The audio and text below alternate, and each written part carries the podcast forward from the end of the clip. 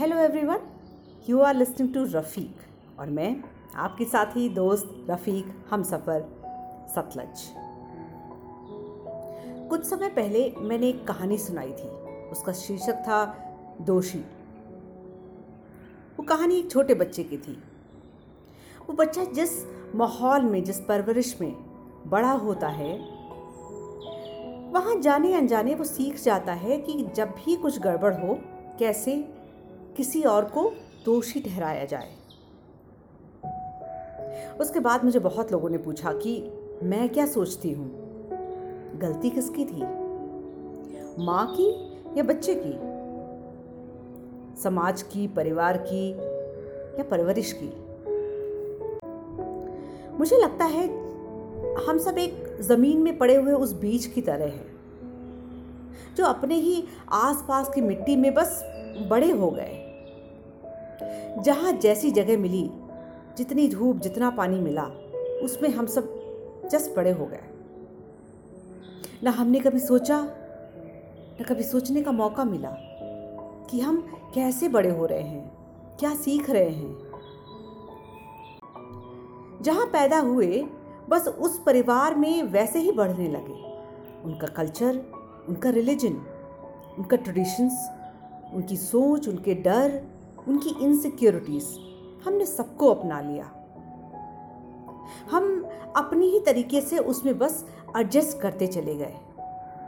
और इतनी गहराई से एडजस्ट कर गए कि वो फाइनली हमारे अस्तित्व का एक हिस्सा बन गए। अब दिक्कत ये है कि हमको पता ही नहीं कि ये सारे चाइल्डहुड पैटर्न्स इनसिक्योरिटीज़ फियर ये सब हम अपने साथ लेके घूम रहे हैं। ये सारी चीज़ें हमको कभी किसी मुसीबत से बचाती हैं? और कभी कभी कुछ परेशानियों में भी डाल देती हैं?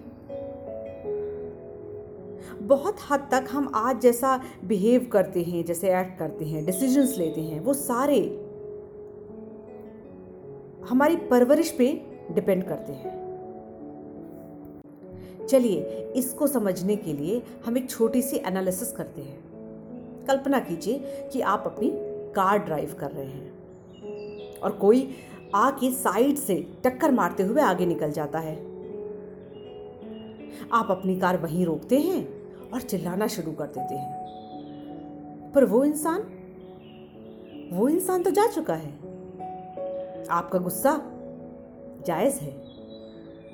अरे, नई कार थी, डेंट आ गया और आप जहाँ पहुँचना चाहते थे, वहाँ आप समय पे नहीं पहुँच पाएँगे। और ये आपकी गलती बिल्कुल नहीं थी। दूसरे आदमी की थी। अब आपके पास दो चॉइसेस हैं। आप वहाँ खड़े खड़े होके ट्रैफ़िक को ब्लॉक करके चिल्ला सकते हैं। दस मिनट, बीस मिनट, एक घंटा। और आप जल्दी ही ये समझ सकते हैं कि ऑल तो वो गलती आपकी नहीं थी, पर ज़िम्मेदारी आप ही की है। क्योंकि कार आपकी है। आपको ही उसको फिक्स कराना है सर्विस स्टेशन लेके जाना है। फॉल्ट एंड रिस्पॉन्सिबिलिटी गलती और ज़िम्मेदारी, दो अलग अलग चीज़ें हैं। हम अक्सर इनमें कंफ्यूज हो जाते हैं। हालाँकि इसमें कोई दो राय नहीं कि बचपन का हर एक इवेंट ने हमें बहुत ही गहराई से प्रभावित किया है। पर आज जो चीज़ हमारी ज़िंदगी में काम नहीं कर रही है। क्या हम उसको बदल सकते हैं? वो लर्निंग क्या हम उसको अनलर्न कर सकते हैं? और एटलीस्ट ना बदल पाए तो क्या हम उस बदलाव पे विचार कर सकते हैं? आपने किसी बरगद के पेड़ को देखा है?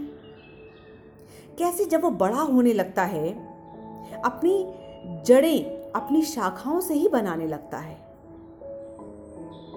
क्या होता अगर वो सिर्फ़ कंप्लेन मोड में रहता? शिकायत ही करता रहता। कहता रहता, देखो, मेरी जड़ें मेरा साथ ही नहीं देती।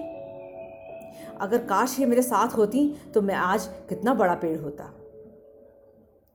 हे भगवान, मेरी तो किस्मत ही खराब है। तो वो बरगद का पेड़ कभी एक विशाल काय वृक्ष बन पाता? कभी कभी अपनी परिस्थितियों को सोचकर दुखी होना, ये तो मानवीय प्रवृत्ति है। पर कुछ समय बाद ये सोचना कि अब क्या ज़रूरी है? क्या आप ऐसा कुछ छोटा सा आज बदलना चाहेंगे अपने अंदर? Well think about it take care till the time I see you again